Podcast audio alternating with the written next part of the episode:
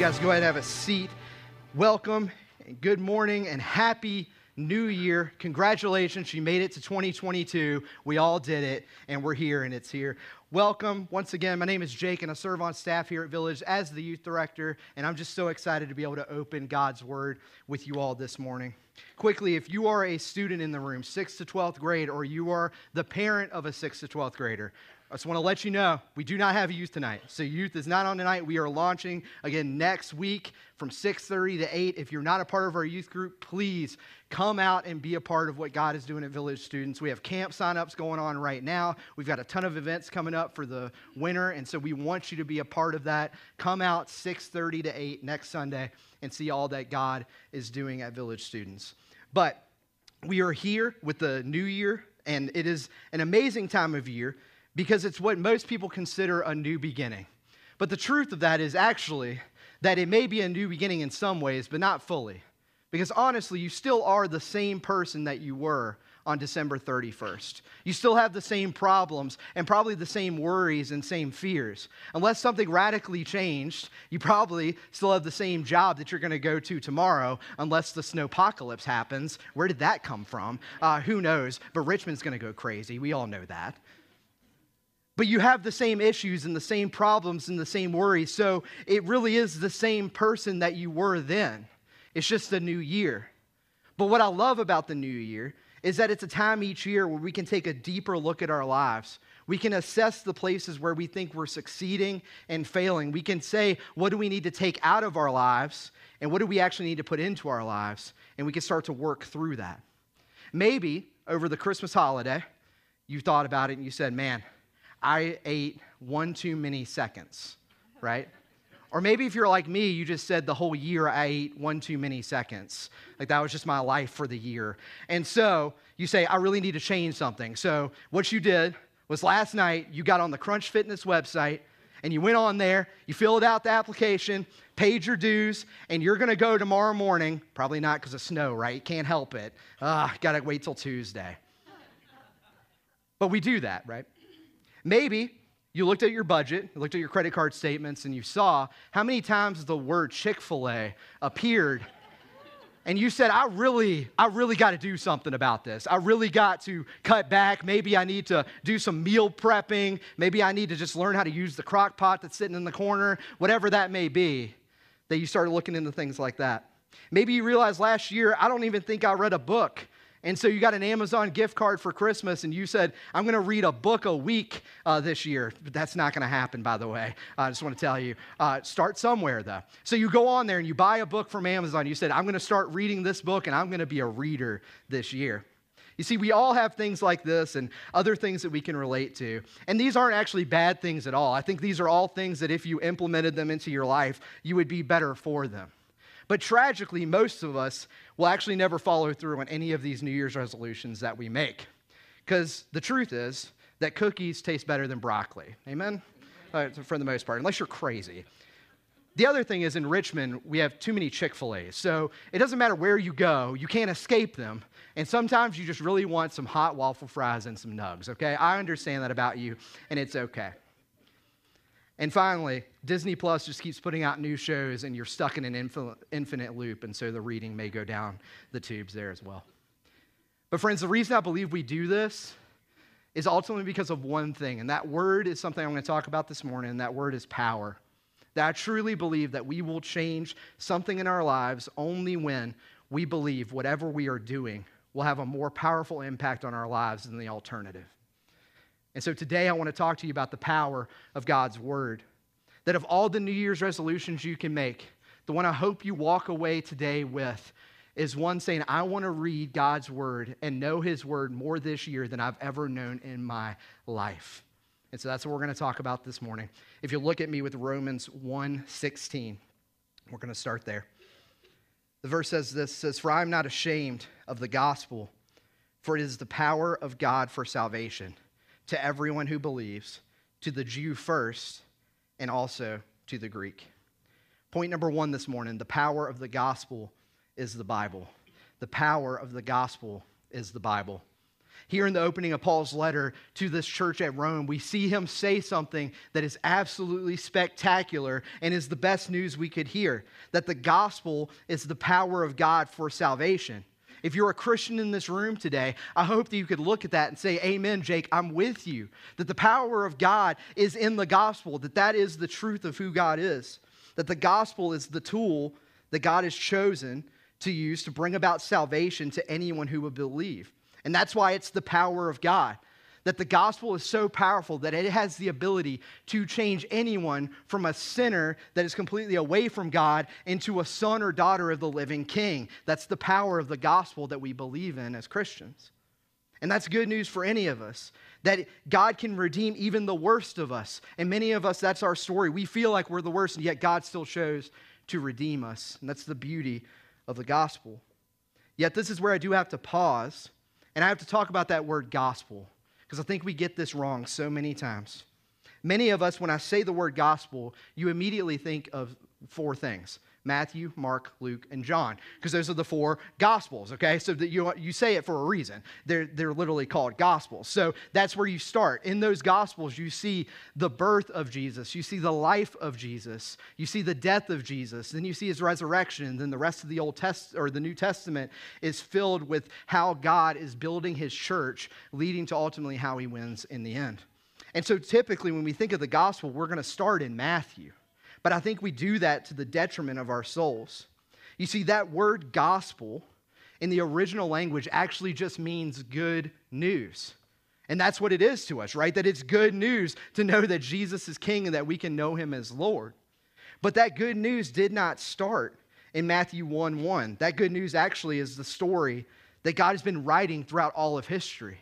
So I don't want to start us in Matthew 1 1. I want to take us all the way back and say that the gospel starts in Genesis 1 1, where God says, In the beginning, God created the heavens and the earth. And friends, that is gospel. That is good news because that means we have a God who is creator and sustainer of all life. That we see through that account that God creates all things. But then he creates us as mankind in his own image, that we're the only thing in all of creation that bears the image of God. And that makes us unique, that makes us prized in God's eyes. And yet, Adam and Eve, as image bearers, commit cosmic treason against him. That they fall, they go into sin.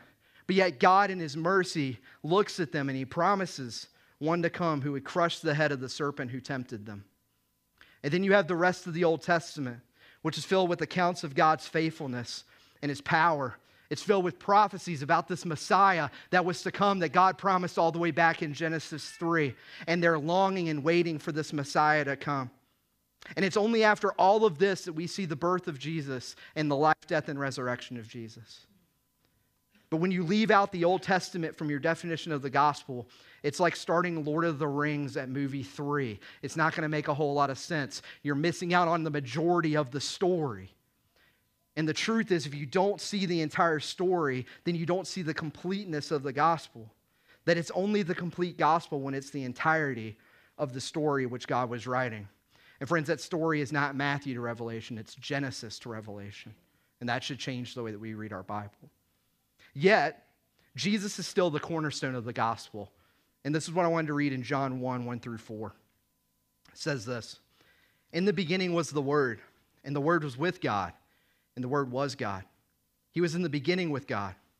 All things were made through him, and without him was not anything made that was made. In him was life, and the life was the light of men.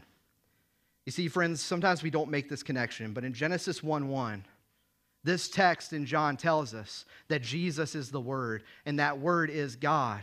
Therefore, Jesus is the God of Genesis 1 1. He is the creator God who made the heavens and the earth. He's the one that was creating and sustaining the world in which one, one day he would reside. That Jesus created Adam and Eve, who he would one day take the place of on the cross, that he knit them together. And then ultimately, Jesus turns to Satan in the garden and he tells him that his death is imminent.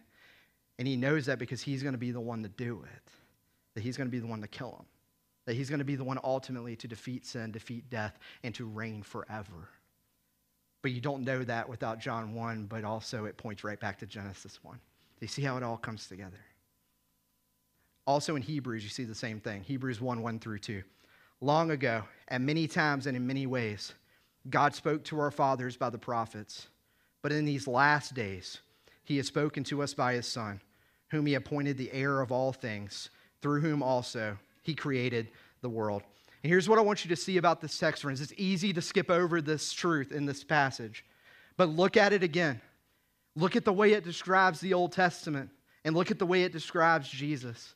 That it doesn't put Jesus' words way up here and the Old Testament way down here. No, it says all of it's from God. That it says long ago, God spoke through the prophets, gospel. But now, most recently, God has spoken through his son, the most pivotal part of it all. Why? Because he is God in the flesh appearing before us. But the author of Hebrews says the Old Testament is still vital because it is God speaking to us. And so, therefore, it's on the same platform. And the Son, though, that the author of Hebrews talks about here, he is the Lord of all and the Creator God. You see, the gospel has always been about Jesus, but that includes the Old Testament. But I know for some of you, you may still not be convinced on the Old Testament. I want to encourage you with one more passage to look at, and that's Luke 24. This passage is interesting because Jesus has risen from the dead, and he's walking down the road to Emmaus, and he runs into two followers of his. Now, at this point, Jesus is cloaking his identity, so they actually don't know that it's Jesus. And so they are talking about what's just happened with Jesus being crucified. And so Jesus walks up to him and says, Hey guys, what are you talking about? And they go, What are you talking about? Are you kidding me? Are you serious? What are we talking about? Do you not know what's been happening? And Jesus, being how he is, I appreciate this. He's like, No, I have no idea. Please tell me what's going on. What's been happening? They're like, well, there's this guy named Jesus, and he claimed to be the Messiah that was going to rescue Israel. But then all of a sudden, things got bad, and they actually crucified him, and he was dead. But then two of the ladies that we know went to the tomb this morning. And all of a sudden, he wasn't there anymore. And angels appeared to him and said that he had risen from the dead. And we have no clue what is going on right now. And then Jesus says this. And he said to them, O foolish ones, and slow of heart to believe all that the prophets have spoken. Was it not necessary that the Christ should suffer these things and enter into his glory? And beginning with Moses and all the prophets, he interpreted to them in all the scriptures the things concerning himself. See, later on in the story, you see that Jesus sits down for a meal with them, and when they're breaking bread, they finally realize that it's Jesus, and he disappears because he's Jesus, right? But just imagine the conversation after that that those followers said, Do you realize that the God of the universe just took us through his word step by step of how he did it all and how amazing that was? Friends, I love that passage, but I love it because it's clear that the Old Testament is the gospel because it declared who Jesus was, and therefore it is vital to your life. But more than that, you know that Jesus doesn't stop with the two disciples on the road to Emmaus that that story is what Jesus wants to do in every single one of your lives. That he wants to take you through the Old Testament and all the passages about him, and he wants to show you through the Holy Spirit who he is and why that matters for your life. That it didn't stop with them, he wants to do it with you as well. So ultimately, it's only through the entire Bible that we see the complete story of God. And this power of God through the gospel is only found in the Bible because it's the only place that we can go and see God's redemptive story unfold. And so we have to start there. We have to say that the gospel is Genesis to Revelation. But then we have to go from that to take another step in our discipleship. And that's point number two this morning. God will use the Bible to change your life. God will use the Bible to change your life. Hebrews 4 12 through 13 says this. For the word of God is living and active. It's sharper than any two edged sword, piercing to the division of soul and of spirit, of joints and of marrow, and discerning the thoughts and intentions of the heart. And no creature is hidden from his sight, but all are naked and exposed to the eyes of him to whom we must give account. See, through this passage, the author of Hebrews gives us a glimpse into the supernatural work that God wants to do in our hearts through his word. But I want to take us through a couple of things that he says here. The first thing he says is that God's word is living. You see, what that means is that this Bible you hold in your hand is not some ancient document that holds no value today, but that as long as God is ruling and reigning the world, that this is relevant. That this is true, that this is alive because it's God speaking about what's going to come, what's already happened, and who He is. Friends, that God's word is alive. But not only is it alive, it says it's active. And this word active, when I looked into it, I, I love this that the original word means active, but it also means effective. That it means that God is going to work through a living document, something that's not dead, something that's fully alive because He is alive and He is reigning. That God's going to work through that, and anything He wants to accomplish through His word, nothing's going to stop Him that it will accomplish everything that He desires for it to do in your life, in my life, in history, and He will do everything He said. And here's how I know that Isaiah 55 11 says this So shall my word be that goes out from my mouth. It shall not return to me empty, but it shall accomplish that which I purpose and shall succeed in the thing for which I sent it. God's word will do what he says it will do. But then we get to the part that's difficult. The writer says it's sharper than any two edged sword. It pierces to the division of soul and spirit, of joints and of marrow. It leaves us naked and exposed. You see, this description of God's word shows us how invasive it is to our lives. That it ultimately shows us that when you read God's word, you cannot get very far without encountering something that's going to affect your life, that hits you in a certain way. Whether that be that you're trying to make a decision in your life that's vital to what your future holds. Maybe it's a sin that you've been struggling with that no one else knows about, but that God's word just reveals to you in that moment exactly what that sin is. Maybe it's a false belief that you've had about God that God so clearly says in that passage who he is and why you were wrong in that moment. Can I tell you that this still happens to me all the time? I just, like many of you probably, I just started another Bible reading plan because it's the first of the year. And so I was in Genesis. And I love in Genesis 3 when you have Adam and Eve, fallen creatures, what does God do? God goes, Adam, where are you? He goes and seeks them out. Not only that, but he gives them the hope of one to come that will correct what they failed in. There would be one that would succeed where they failed. And then what does God do? He clothes them, He protects them, and He gives them another life and another chance. Friends, when I look at that, I say, what a wonderful God I serve. That in the moment that his creation failed him, he looks at them and he says, I still love you and I care for you so much, I'm going to send my son to die in your place. That's Genesis 3. Imagine what the rest of it's got. It's amazing. But ultimately, God's word cuts through our hardened hearts and reveals to us what God wants us to know about him. You see, when we open God's word and we actually aren't just reading the words, we're actually trying to engage it and trying to understand it. It's like God is a surgeon and he has a scalpel. And what he's going to do is he's exposing our sin. He's exposing that disease that is riddling us and crippling us in fear, depression, anxiety, whatever it may be. And it's killing our souls. This is what the author of Hebrews means when he says it exposes our thoughts and intentions as if we're naked. It's saying that we are left with nothing. We're confronted with who we truly are. We can't run from it anymore. We can ignore it. We can say God's not right, but we can't say that He didn't say it. That we're confronted with who we actually are. But yet, as the great physician, our God doesn't leave us there. See, the beauty of the gospel is that God doesn't just leave you on the table bleeding out, but instead, as the great physician, He binds your wounds. He takes your brokenness and takes the disease out of you. He removes it and he breathes new life into you as his child. See, the psalmist echoes this truth in Psalm 19, 7 through 9. It says, The law of the Lord is perfect, reviving the soul. The testimony of the Lord is sure, making wise the simple. The precepts of the Lord are right, rejoicing the heart. The commandment of the Lord is pure, enlightening the eyes. The fear of the Lord is clean, enduring forever and the rules of the Lord are true and righteous altogether. See, friends, God's word first revives your soul. That in the moments when you feel in the greatest despair, it is a book you can go to and find the life of God on every single page because it is His breath. It revives us, it gives you wisdom.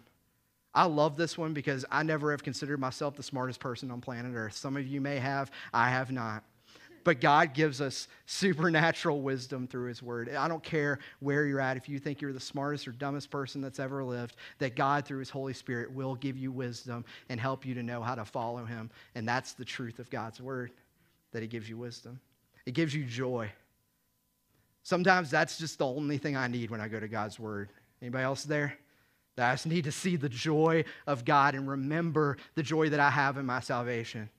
That I can look and remember the faithfulness of God to everyone that I see in the Bible, and I can remember that that's the same God that's walking before and behind me.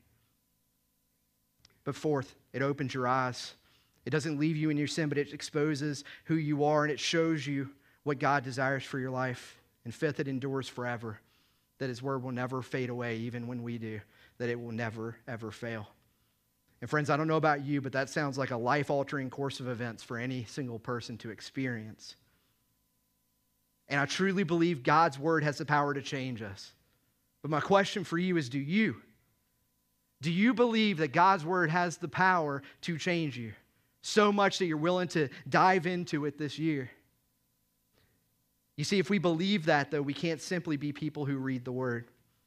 You see, being someone who just reads the word but never applies it is like the person, and I've been guilty of this one, uh, that always just says, I really need to work out, right? So I really need to work. That's all they ever say. They're like, oh man, you're, you're so right. I really need to work out. Really need to work out. You're a discipleship group. Their prayer request is, I just really need to lose some weight. Um, but then you get to the end of the year and they're like, I gained 40 pounds. How did that happen? And I'm like, well, you ate too many Cheetos. Uh, you never went to the gym. And I don't even think you have a gym membership and you never changed. Did you eat grilled chicken? Like, did you do anything? No. Why? Because they talked about it and they talked and talked and talked about it, but they never actually did anything to change anything. They never actually took a step of faith to do something about it. And that's a dumb example, but ultimately, with God, we do the same thing. That we'll take this book and we'll read it every single day, and then we'll look at our lives and be like, I don't know why God's moving. Why isn't God moving in my life? It's because we're never applying it. Why would God move in something that we're not applying? That we have to actually apply this to our lives. And that's what James 1 tells us. It says, But be doers of the word and not hearers only, deceiving yourselves. For if anyone is a hearer of the word and not a doer, he is like a man who looks intently at his natural face in a mirror. For he looks at himself and goes away and at once forgets what he was like. But the one who looks into the perfect law, the law of liberty, and perseveres, being no hearer who forgets, but a doer who acts, he will be blessed in his doing.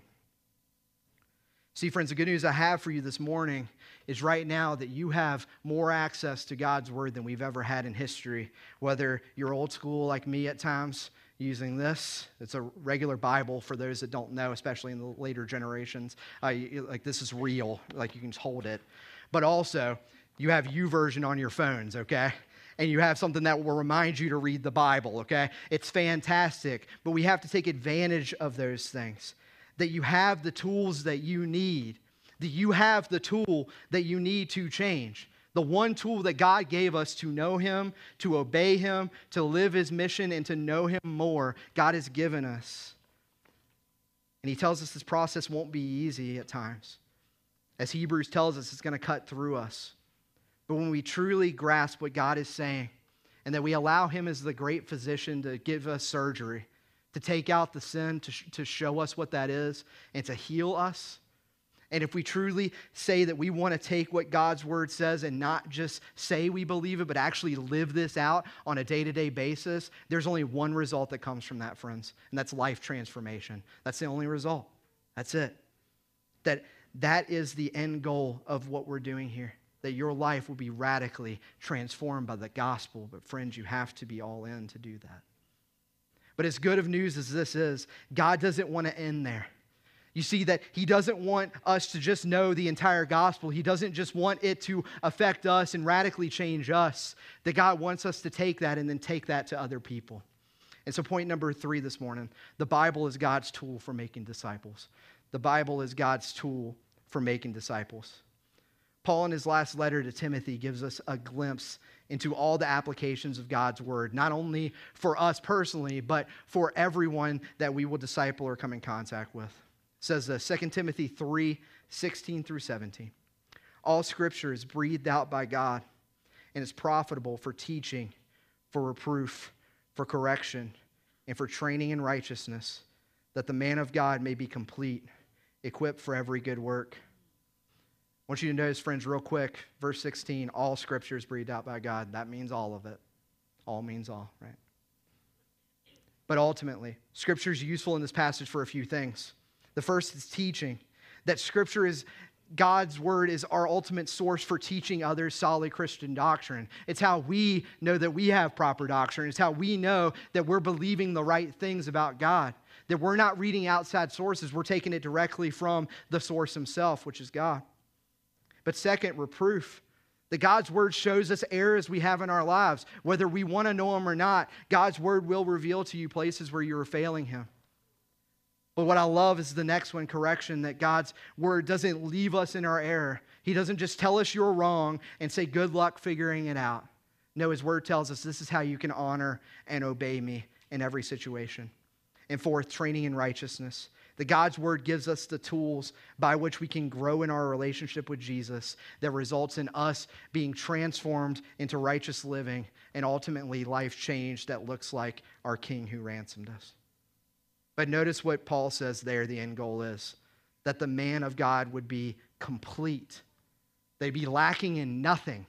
And this doesn't mean that God's going to give you all the money and all the wealth and all the fame you could want. But what it's saying is everything that you actually need that you don't believe that you need, God's word and understanding that and reflecting on that and knowing who Jesus is, that is what's going to make you complete. And you will be lacking in nothing that you actually need, and your life will be fulfilled. And this is why, when we talk about discipleship groups here at Village, we encourage you to focus your time on reading God's word primarily in your groups.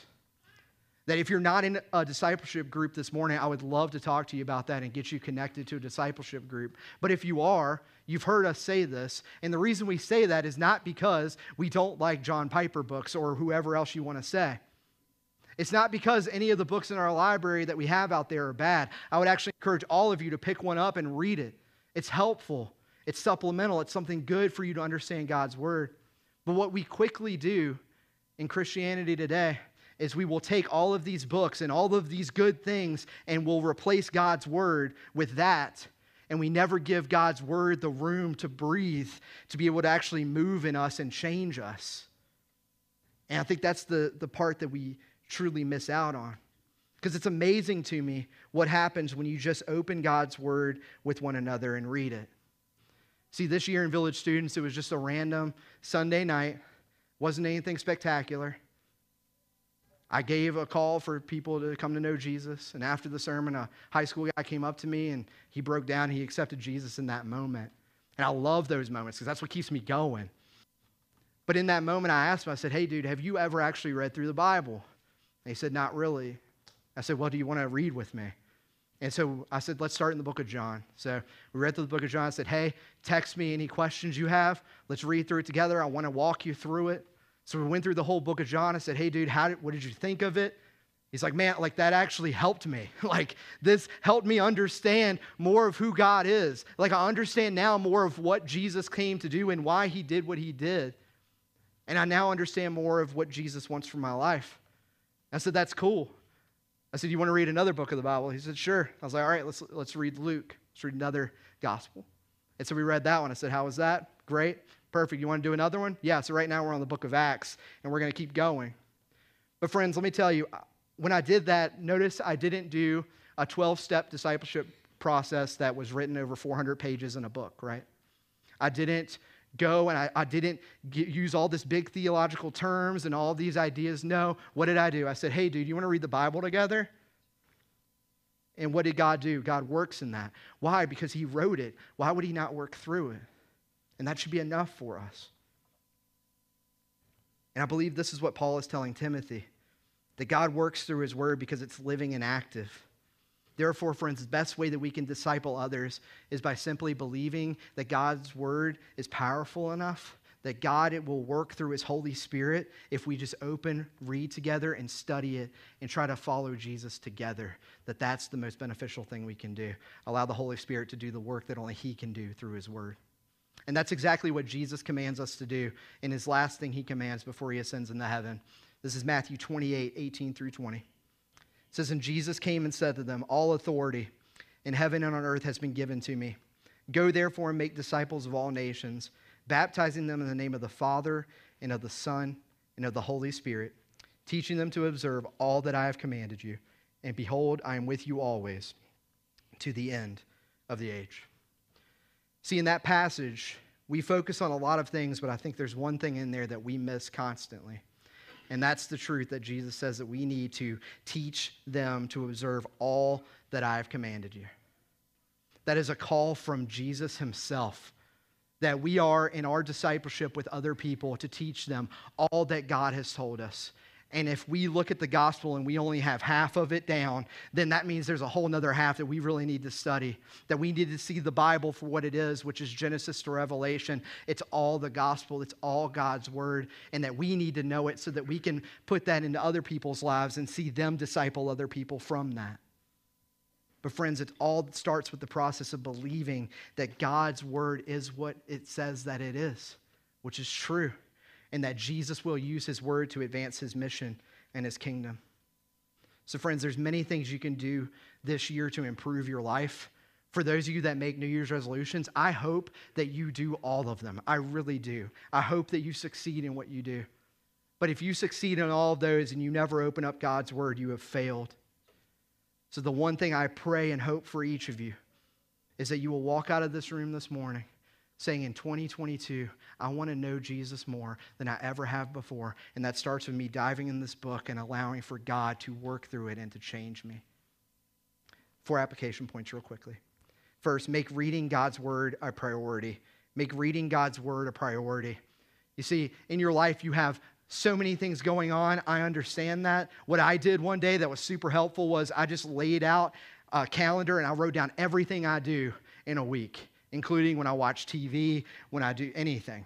And let me tell you, that'll open up your eyes to a bunch of time that you didn't know you had, all right? But let me tell you, if you don't plan to read God's word, you probably won't. That it needs to be something you plan to do and that you do every single day, that you need to make it a priority in your life. Second, allow God's word to pierce your heart. Allow God's word to pierce your heart. You see, don't just sit there and read your plan and check the box on your YouVersion app on your phone. Instead, sit there and read it. Continue to read it, reflect on it, memorize it.